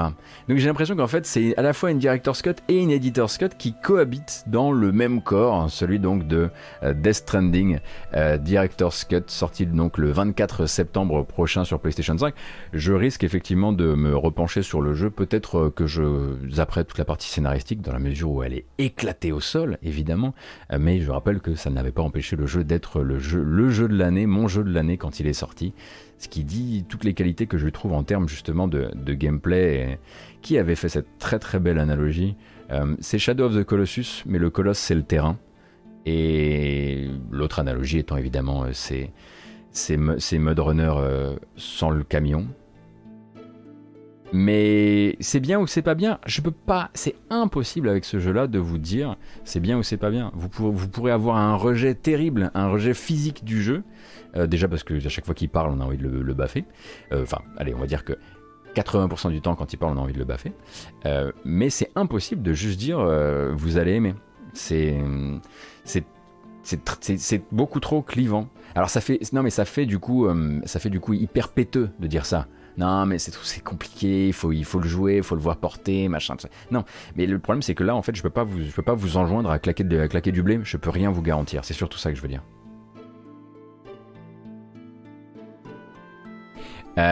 Donc ça c'était pour Death Stranding Director's Cut. Était également présent durant cette présentation de très nombreux autres jeux. Déjà, bon, je vais pas mettre la bonne annonce parce que je vais déjà faire, voilà, je vais faire mes excuses publiques et puis ensuite on n'en parlera plus. Je vous avais dit, oh là là, Jeff Keighley qui vous promet une nouvelle licence de jeu de foot, c'est clairement une douille. C'est Konami avec eFootball, il va vous faire le passer, donc eFootball anciennement PES, pour une nouvelle licence.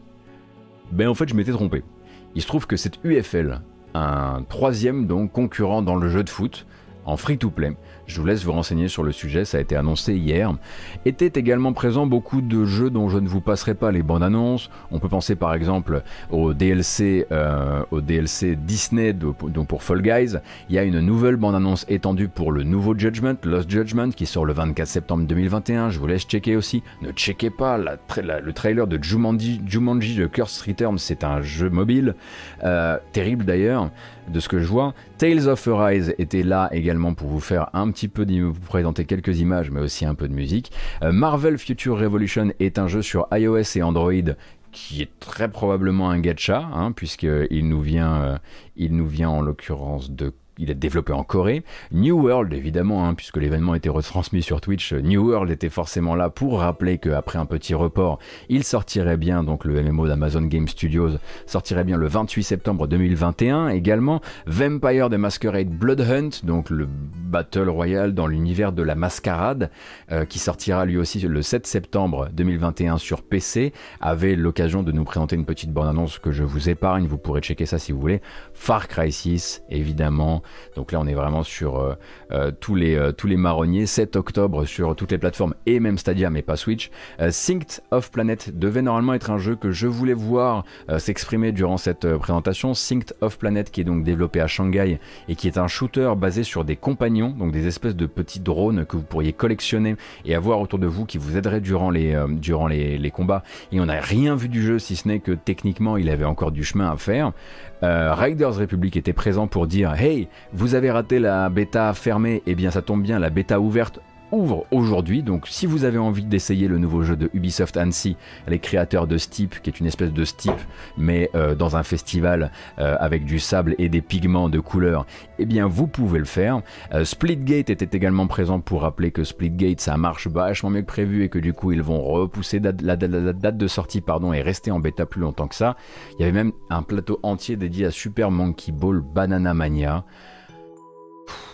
Ça c'est toute la partie promo hein, évidemment de l'événement. L'autre évidemment qui était présent c'était Age of Empires IV, mais il n'y a pas énormément plus de gameplay dans cette bande-annonce en vérité. On rappelle que c'est dans le Game Pass mais uniquement dans le Game Pass PC puisque c'est un jeu uniquement PC.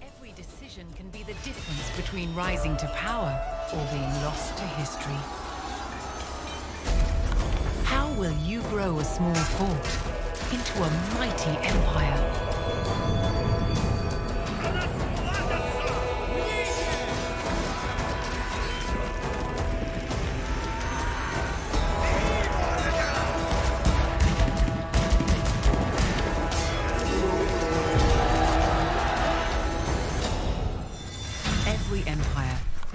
How large came from humble beginnings.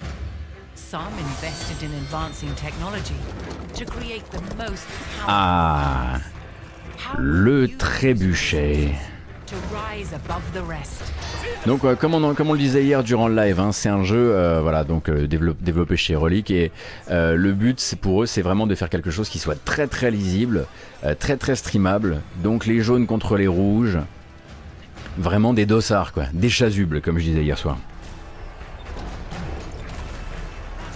Le jeu ne ratera pas sa date de sortie du 28 octobre... non pardon, qu'est-ce que je raconte? Si, du 28 octobre 2021 sur PC.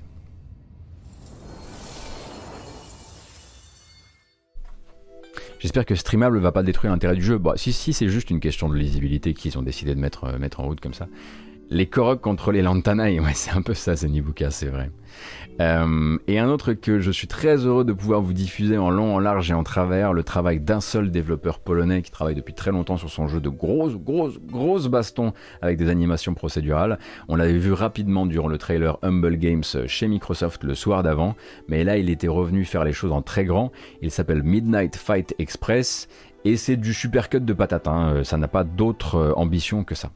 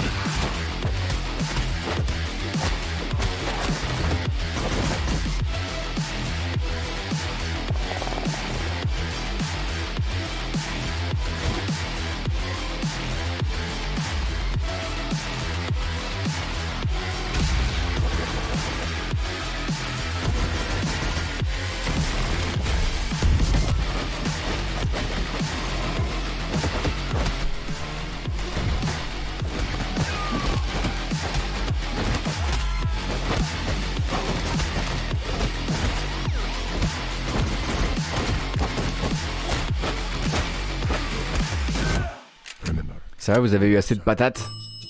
On va faire une belle petite salade. Alors oui, effectivement, le jeu peut tout à fait être, comment dire, l'un de ces jeux qu'on oubliera ou qui ne livrera pas comme prévu, attendu pour l'été 2022. Midnight Fight Express pourrait, c'est vrai, devenir le nouveau My Friend Pedro, à savoir un jeu qui était très stylé en bande-annonce et peut-être finalement rien derrière. Mais effectivement, le mec fait ça tout seul depuis de nombreuses années maintenant.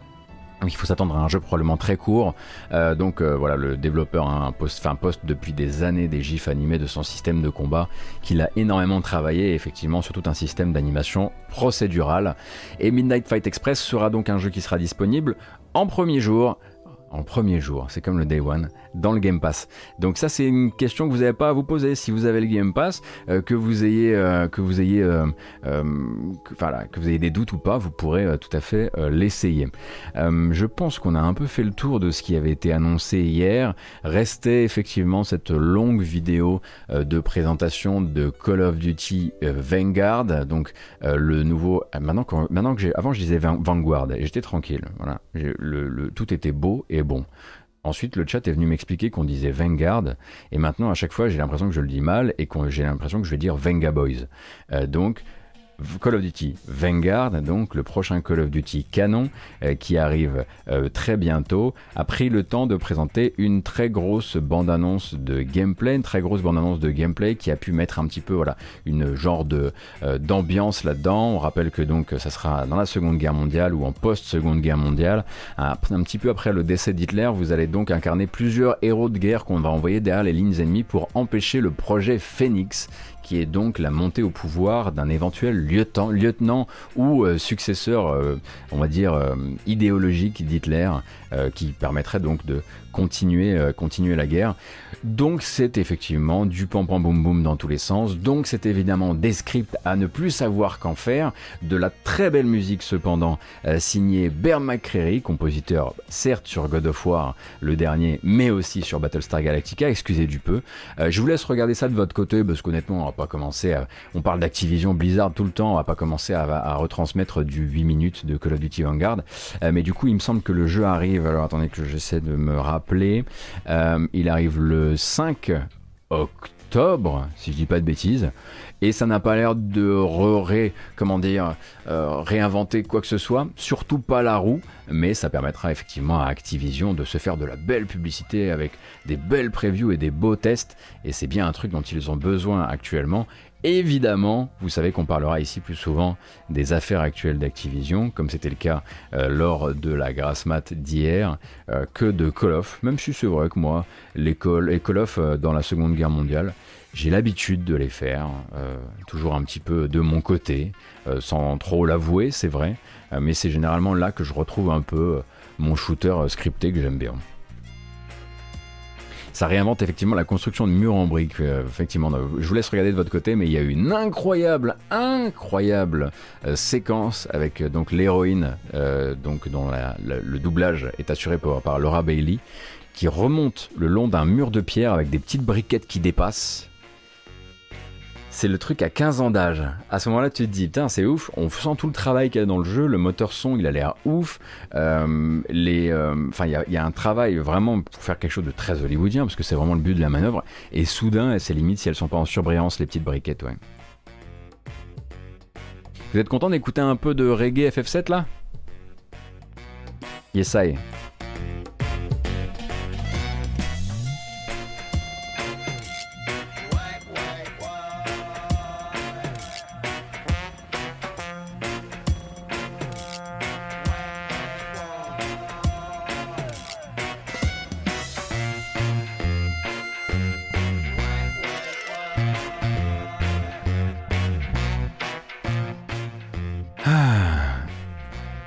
Eh ben on est bon, hein. On a fait le tour, comme je vous le disais. Vous avez toutes les informations importantes de ce qui s'est raconté durant la Gamescom Opening Night Live. Tous les autres, c'est de la com et des trailers que vous pouvez regarder de votre côté. Clairement, je ne vais pas vous diffuser Lost Judgment. Je pourrais même pas vous expliquer le pitch, je connais même pas le héros. Et je risque en plus de me faire des MCA parce que j'ai affiché le visage de l'acteur. Je plaisante évidemment.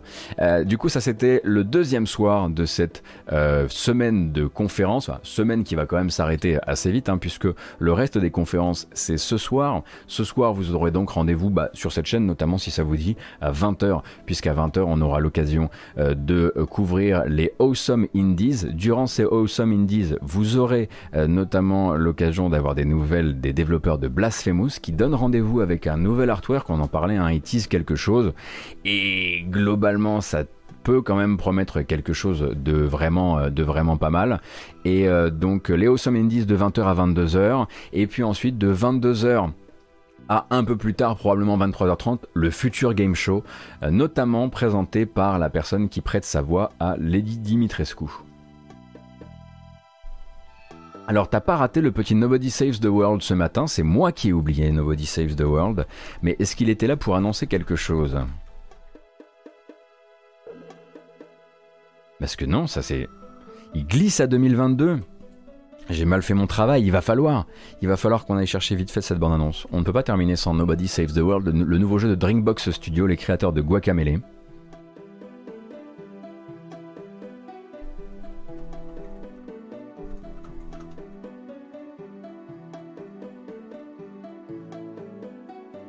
Parfait. Merci beaucoup de m'avoir rappelé à l'ordre. C'est la base quand même, Nobody Saves the World. On vous rappelle donc un Isaac-like dans lequel vous allez incarner un change-forme.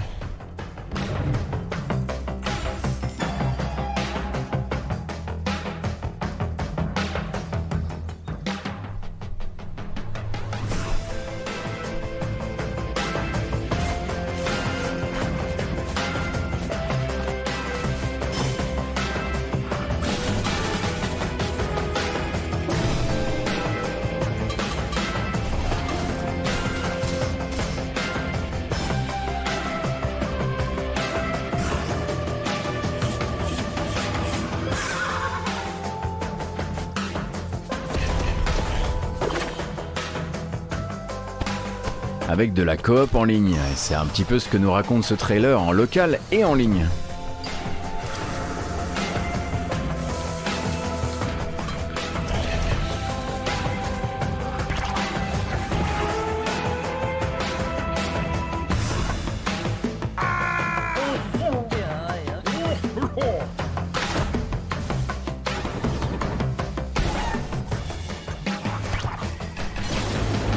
Je crois justement que la spécificité de Nobody Saves the World par rapport à Isaac, c'est-à-dire qu'au niveau du gameplay ça y ressemble quand même assez souvent, mais ce ne serait a priori pas un roguelike si je me souviens bien, et que ce serait donc des donjons, que ce serait une aventure faite de donjons générés procéduralement, dans lesquels vous pourrez avoir plusieurs types de formes, donc vous allez vous transformer en poney, en sorcier, en machin, en caillou, en œuf, en chapeau, il y a plein de trucs, mais a priori ce serait pas une structure roguelite. Je crois qu'on avait déjà été surpris la première fois à l'E3 par le fait que c'était pas une structure roguelite, et maintenant je pense qu'on a tout dit, donc il était plus ou moins prévu pour 2021, mais il arrivera finalement en 2022, et je peux vous donner rendez-vous ce soir, dès 20h, en tout cas, moi je serai en ligne avant ça, très probablement pour jouer cette fois-ci à Psychonauts si ça marche, ou cette fois-ci à Humankind si ça marche, ou à autre chose. J'ai topé 2-3 démos Gamescom qui peuvent vous intéresser. Je vous colle sur le chat une URL qui pourrait vous intéresser, vous allez sur now.gamescom.global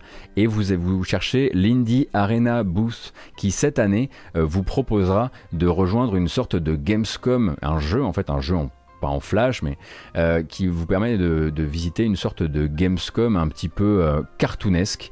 On va regarder ça vite fait avant de se dire au revoir. Désolé, j'avais complètement oublié, c'est les au revoir à tiroir aujourd'hui.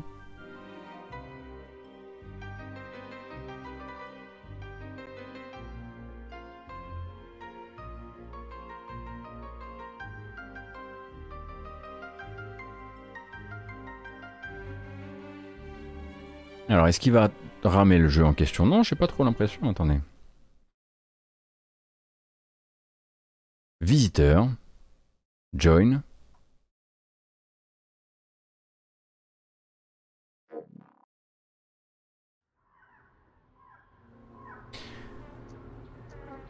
Et vous allez vous balader dans cette petite Gamescom, vous allez voir d'ailleurs d'autres gens comme vous, d'autres joueurs qui se baladent, et donc vous allez pouvoir un petit peu avoir l'expérience Gamescom. L'expérience Gamescom, qu'est-ce que c'est? Bah, c'est aussi discuter avec quelqu'un, lui dire hey, vous êtes qui vous?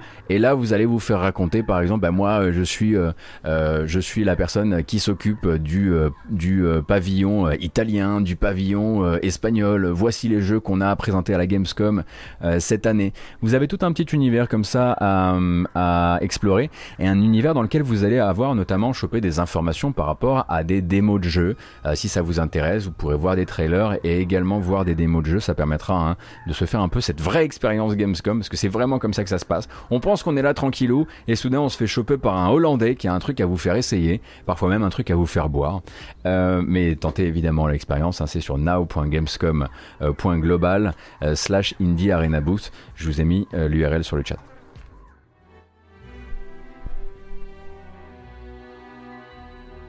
Donc ceci dit, on peut y aller, c'est la embauche finale, je vous remercie d'avoir été là, c'était super bien. Si tu veux avoir une dernière chance de te corriger, Dokev se lit Dokebi en coréen, d'accord, ok. Donc je pensais que le jeu s'appelait Dokev, et qu'en fait les Dokebi c'était les monstres, mais le jeu s'appelle vraiment Dokebi et ça se dit Dokebi.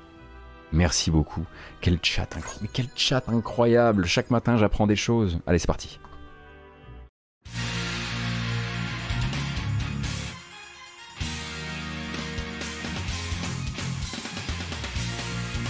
Oh. Bon, j'espère que tout ça, ça vous a plu. J'espère que j'ai fait le plus... J'allais dire le plus concis possible, mais on a quand même fait 1h40 de débrief pour une conférence qui a duré 2 heures. C'est parfait. Mais vous avez des informations en plus normalement. Et c'est bien la base de la chose. On se retrouve... Mon coup de cœur de la conf, c'est le jeu Marvel. Je n'y peux rien, je suis faible, mais le jeu Marvel par Firaxis, eh bien ça me fait envie. On se retrouve donc ce soir pour les Awesome Indies éventuellement, ainsi que le Future Game Show. Moi je streamerai du coup quasiment de 20h à probablement minuit. Et ensuite demain ce sera une grasse matinale, 13h-15h30, pour le débrief de ce qui s'est raconté ce soir et de ce qui se sera raconté aujourd'hui, parce que tous les jeux qui sont à la Gamescom ne sont pas dans les conférences Gamescom, même s'il n'y a pas vraiment de Gamescom physique. C'est un peu compliqué, mais on finit par s'y retrouver. Cette vidéo s'en va vers YouTube avec une version chapitrée comme d'habitude, et puis aussi une VOD mais plutôt en audio, un audio on demand que vous trouverez sur les plateformes de podcast, Apple Podcast, Google Podcast, Podcast Addict, Spotify, bientôt Deezer. J'y travaille, promis, j'y travaille. J'ai quasiment tout dit, sinon si vous voulez effectivement soutenir l'initiative de la matinale jeux vidéo, vous pouvez le faire certes via Twitch, vous pouvez décider de me suivre, c'est déjà extrêmement bien. Vous pouvez aussi décider de soutenir sur Twitch avec des subs, ou sur Utip, sur utip.io/gotos, ou tout simplement de lâcher un petit post bleu, je sais qu'ils ne sont plus bleus, ça va, sur YouTube, un commentaire ou autre chose qui permettrait d'améliorer le référencement de la VOD et donc la découvrabilité du programme. Ça y est, vous avez été sollicité une fois de plus aujourd'hui sur internet pour des likes, vous êtes heureux? Un plaisir, vraiment désolé. Merci à toutes et à tous, et à bientôt. Ciao.